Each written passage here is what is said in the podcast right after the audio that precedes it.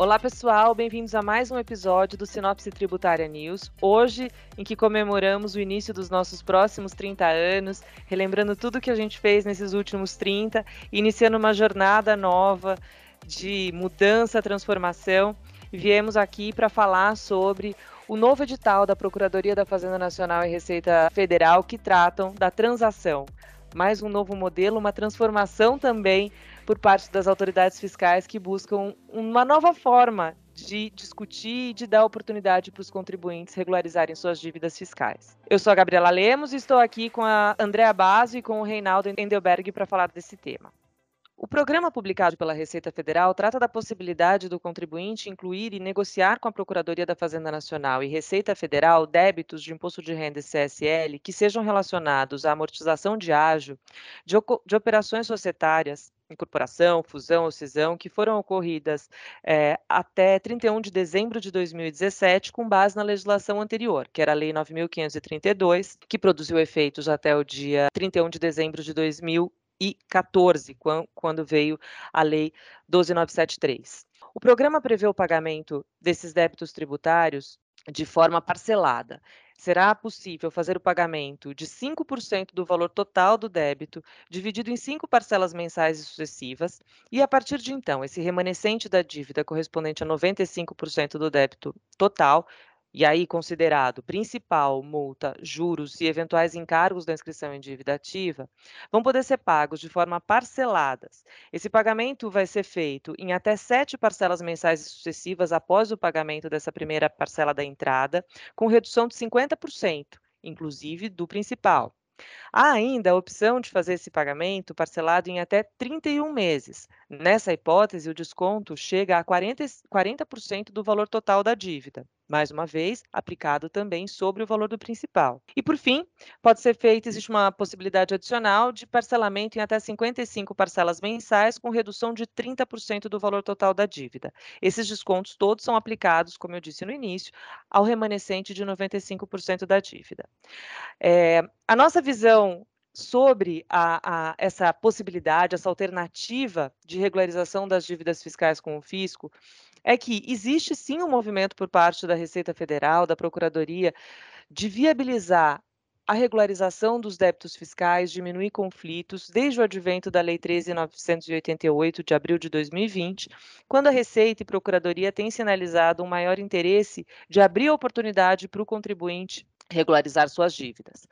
A visão da Procuradoria, que foi inclusive ratificada numa coletiva de imprensa que foi feita hoje em conjunto pela Receita e Procuradoria da, da Fazenda Nacional, é de que é melhor que se tenha a oportunidade de se fazer um acordo que seja razoável, abrindo mão da possibilidade de um ganho total, mas também evitando um risco de, pagar, de, de perda da integralidade do crédito tributário.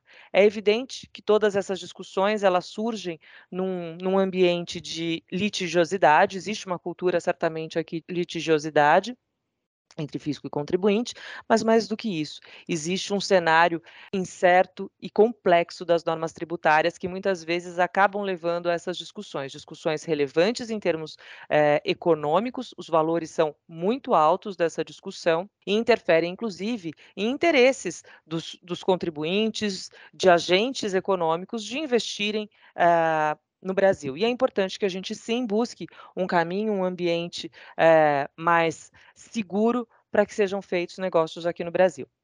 É, como eu disse no princípio, eu estou aqui com, com o Reinaldo e com a Andrea, e eu queria começar ouvindo um pouco o Reinaldo sobre a visão dele sobre a discussão de ágio hoje em andamento na esfera administrativa. Qual a sua visão, Reinaldo? Obrigado, Gabi. Bom, é muito importante esse tema, é um tema extremamente relevante na esfera administrativa. Inclusive, hoje, no evento em que a P G F N e a Receita Federal colocaram o, o motivo, né, da transação, eles trouxeram números objetivos. Hoje, existe, na, na esfera administrativa, trezentos e setenta e sete processos administrativos com relação ao tema ágio. Desses trezentos e setenta e sete casos, ele movimenta cento e cinquenta bilhões, seja na Receita Federal, na P G F N, e dessa parcela, cento e vinte e dois bilhões é só na esfera administrativa. Então, nesse contexto, é que vem essa discussão com relação à transação, e como a Gabi colocou, é uma eles bateram muito nessa tecla da mudança de cultura. Então, a mudança de cultura qual é? O contribuinte e a fazenda hoje não sabem, é uma decisão incerta, quem que vai levar a êxito no final do dia com relação a esse tema. Passando um pouco do contexto do CARF, né? Como que essa discussão está no CARF hoje? A Câmara Superior, ela é muito recente, teve uma alteração de composição relevante durante a pandemia, então hoje a, a composição que está analisando esses casos é uma composição nova, e o que nós enxergamos hoje de, dentro dessa composição? Casos de multa qualificada, em regra, o contribuinte tem ganhado. Então, multa qualificada, operações entre partes não relacionadas, até mesmo uma operação de ágio interno, acabou, o contribuinte ganhou pelo empate. Então, esse é o cenário atual de Câmara Superior. Só que a Câmara Superior, um exemplo clássico do que é o caso a caso. Então, uma empresa, foi, foi julgado um caso recente, uma empresa veículo, a empresa veículo de partes não relacionadas, e o contribuinte ganhou por maioria de votos. Mas era um caso muito particular em que, na autuação, a, a, o, o fiscal não trouxe a questão da qualificação da multa, não trouxe qualquer questionamento específico voltado à empresa veículo.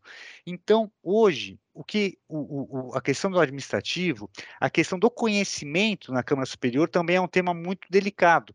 Então, caso a caso, para você subir um processo administrativo para a esfera administrativa na Câmara Superior, a última instância do CARF, é difícil. Então, hoje a gente não pode considerar que mesmo com essa questão do S T F analisando o voto de qualidade, que inclusive caminha muito bem no Supremo, com, com uma posição já favorável aos contribuintes, mesmo no cenário de empate, não podemos considerar que todos os casos de ágio terão êxito na Câmara Superior. É um pouco isso, Gabriela Lemos, que a gente enxerga no contexto administrativo, apesar mesmo considerando o voto de empate, não é uma questão totalmente decidida. Ela vai ser analisada no caso a caso, então esse é um ponto que, nesse contexto, nasce a transação. E um aspecto relevante, Gabriela, é que os prazos, né? A transação ela trouxe um prazo de dois de maio a vinte e nove de julho, que coincide com o julgamento virtual no CARF. Hoje, o que a gente tem no CARF? Que até julho de dois mil e vinte e dois, todos os julgamentos serão na pauta virtual. A partir de agosto, na pauta presencial. E que, qual que é a relevância disso? Hoje, seja o contribuinte, seja a Procuradoria, pode ter a prerrogativa de retirar os casos de pauta sem justificativa. Então, pode existir, nesse meio tempo, casos em que a matéria ágil não seja efetivamente analisada. Existe essa possibilidade. Então, essa janela também é uma janela que gera mais um ponto para análise e reflexão no momento da adesão.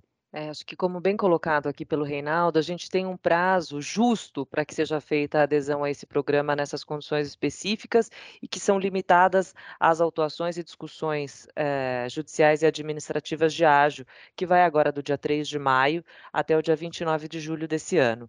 Eu acho que é importante que a gente entenda se a gente vai ter a oportunidade de avaliar a evolução da jurisprudência nesse novo cenário do CARF, né, com uma mudança na composição de julgadores, com uma mudança da questão do voto de qualidade, com toda a questão que a gente vê hoje também com a suspensão das, da, das sessões de julgamento. Então, acho que é muito importante que a gente... Seria muito importante, né, que o contribuinte tivesse a oportunidade de avaliar como vai se dar esse novo cenário, esse novo ambiente de julgamento, para então tomar uma decisão de incluir ou não seus débitos no programa. Infelizmente, eu não sei se a gente vai ter essa oportunidade. Vai ser mais um desafio e mais aqui um elemento a ser considerado é, pelo contribuinte para tomada de decisão com relação a esse tema. Eu acho que, é, como o Reinaldo bem colocou, a, a discussão na, a, na esfera administrativa, ela tinha um viés negativo, a gente tinha uma expectativa de que nesse novo cenário a gente tivesse uma... Um, um, um ambiente um pouquinho mais propício, que o contribuinte voltasse a ter sucesso nas discussões relacionadas à ágio, mas também é bem verdade que a gente já tem um ambiente colocado na esfera judicial, um volume importante de processos judicializados sobre a matéria, que nos permitem ter uma primeira reflexão sobre como o judiciário tem visto o tema. Acho que não é segredo para ninguém que as discussões de ágio, elas têm uma série de possíveis argumentos, então algumas autuações elas se apegam a, ao momento em que o laudo de quantificação do ágio foi realizado. A gente tem outros em que a questão das, de partes interrelacionadas é o ponto levado como fundamento relevante para que não seja aceito a amortização do ágio, e a gente tem outros casos que simplesmente a questão da utilização de uma empresa veículo ou a ausência de um fluxo financeiro quando a operação se dá por meio de uma incorporação de ações, enfim, tem um, um, um universo aqui de temas, e cada um desses temas teve uma recepção uma receptividade diferente por parte do judiciário. Eu acho que quando a gente está falando, por exemplo, de assuntos relacionados a laudo contemporâneo ou formalidades do laudo, a gente tem uma receptividade melhor, o contribuinte vem tendo decisões favoráveis sobre o tema. Quando a gente está diante de casos em que houve o uso de empresa-veículo, isso também normalmente vem sendo aceito pela, pelo judiciário. É óbvio que a gente não pode dizer que é cem por cento das decisões, mas é um volume importante de decisões favoráveis e de precedentes que são considerados, e eu acho que devem ser considerados na tomada de decisão, decisão para adesão ou não a esse programa. Quando a gente está falando de casos uh, de parte de ágio interno, de partes interrelacionadas, a gente tem um ambiente mais difícil, mas a gente não pode negar também que tem uma decisão excelente sobre a matéria, excelente, que vem da quarta região e que analisa especificamente a situação do ágio entre partes relacionadas, e se conclui ali que na época não havia uma legislação impedindo a amortização e o aproveitamento desse ágio.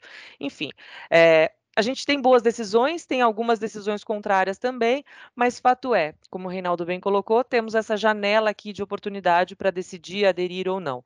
E acho que além da jurisprudência é, e da conveniência econômica, financeira de aderir ou não e abrir mão de uma discussão judicial administrativa, tem outros pontos que precisam ser considerados, né? E por essa razão eu queria ouvir um pouco aqui da, da Andrea, é, que está aqui presente, que acompanha muito de perto todos os dias e as operações que muitas vezes levam ao aproveitamento ou não de ágio, a decisão de aproveitamento de ágio, como ela acha que esse tema vem impactar o mercado. Obrigada, Gabi. É... Olá a todos. Acho que realmente tem uma análise aqui que ela é jurídica, né, é, em si, e tem uma análise que é, é, como disse a própria Gabi, de oportunidade e de momento financeiro de cada uma também das empresas envolvidas, das partes que é, têm essas situações de contingência. O que a gente tem visto é, por, é que, por conta é, de muitas discussões e contingências em montantes relevantes é, de ágios amortizados no passado, principalmente esses ágios mais antigos, antes da lei nova, antes aí de dois mil e quinze, é, esses, esses valores... Muitas vezes, as, quando você vai comprar, por exemplo, às vezes uma empresa que tem discussão de ágio, é uma contingência é, que ela é, aparece nas discussões em termos de discussão de é, depósito e garantias, indenizações ou necessidade de desconto de preço. Então, é, as contingências de ágio também nas transações, não só quando o ágio ele vai ser estruturado, mas também quando é, há uma negociação, é, quando um comprador está avaliando quais as contingências existentes nas empresas. Então, é, é, dependendo da situação, também há uma oportunidade, é, também financeira, de é, é, você, às vezes, com, com todos esses descontos que estão sendo propostos, é, eliminar ou reduzir uma parte importante da contingência, né, que diz respeito a esses ágios. Alguns dos casos... É, talvez muito, até os mais antigos, talvez estruturados de um jeito com, com menos cautela, usando simplesmente a disposição legal que realmente permite o aproveitamento, mas que hoje, é, na visão da, das autoridades, requer também uma questão mais de substância. Então, os casos antigos não necessariamente tinham todos os cuidados é, é, e cautelas quando da implementação das operações. Então, acho que sim, é uma oportunidade. É, em algumas transações, pode representar uma redução importante de contingência e, consequentemente, ajudar nas discussões de preço, é, de eventuais vendas é, de empresas que tenham se aproveitado desse benefício é, é, no passado.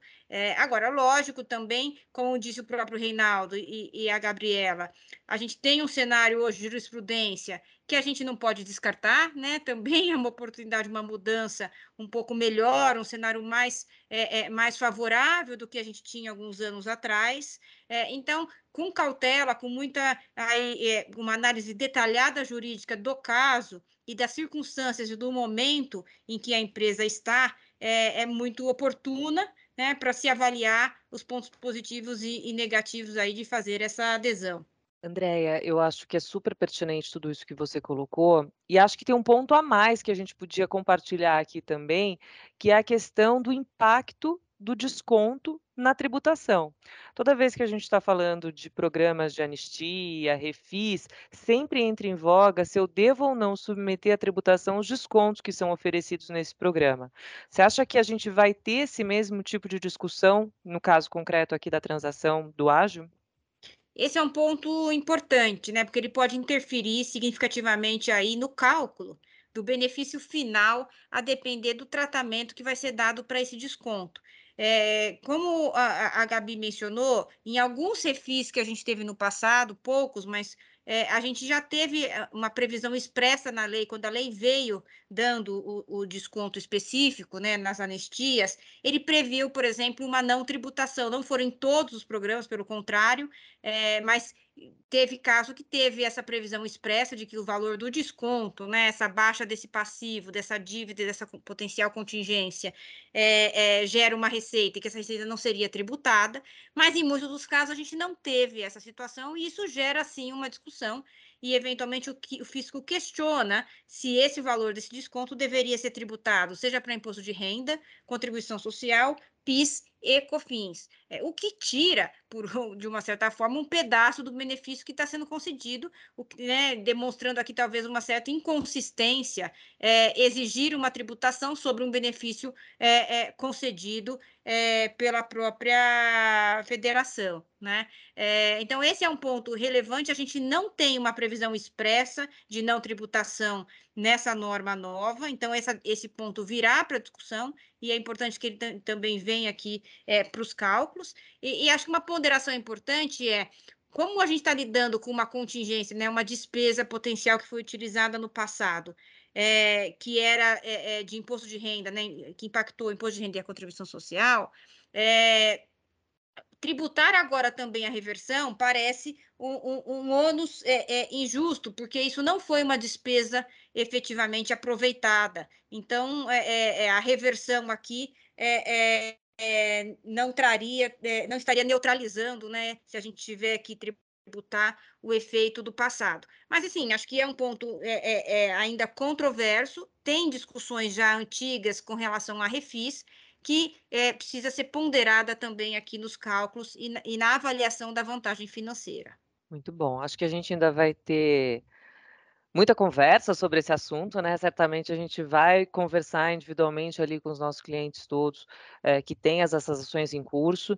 Acho que aqueles que decidirem seguir em frente com a adesão tem em frente um procedimento que eu chamaria de relativamente simples, né? Porque o próprio sistema da Procuradoria, o Regularize, já traz um formulário, um caminho de preenchimento da opção, lembrando que vai bastar o contribuinte indicar seus dados, incluir é, o número de parcelas em que ele pretende fazer a adesão e juntar os documentos que estão enumerados na própria, no próprio edital.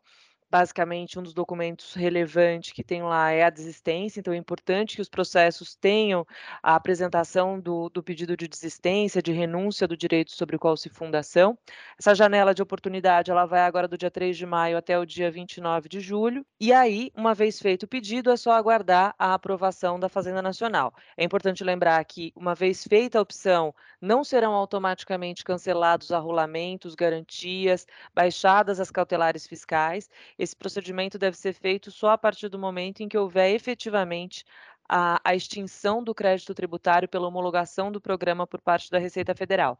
Não temos elementos ainda para dizer a velocidade com que a Procuradoria e Receita Federal vão seguir com a extinção dos créditos, formalização da, e homologação da, da extinção dos créditos tributários, mas não acho que é algo muito uh, complicado, especialmente para os casos em que forem pagos já num, num número menor de parcelas. É, e é, acho que a gente está à disposição aqui para discutir todos esses, esses temas de forma mais detida com todos vocês. A gente agradece muito a oportunidade é, de poder compartilhar aqui essas nossas percepções sobre o tema. Agradeço a Andrea, ao Reinaldo. É, e deixamos aqui todas as nossas mídias sociais, nossos canais de comunicação, portal único. A gente vai manter todos os nossos canais atualizados com as informações aí do programa e sempre com novidades que a gente acha que, fa- que faça sentido para vocês. Obrigada e até o próximo episódio.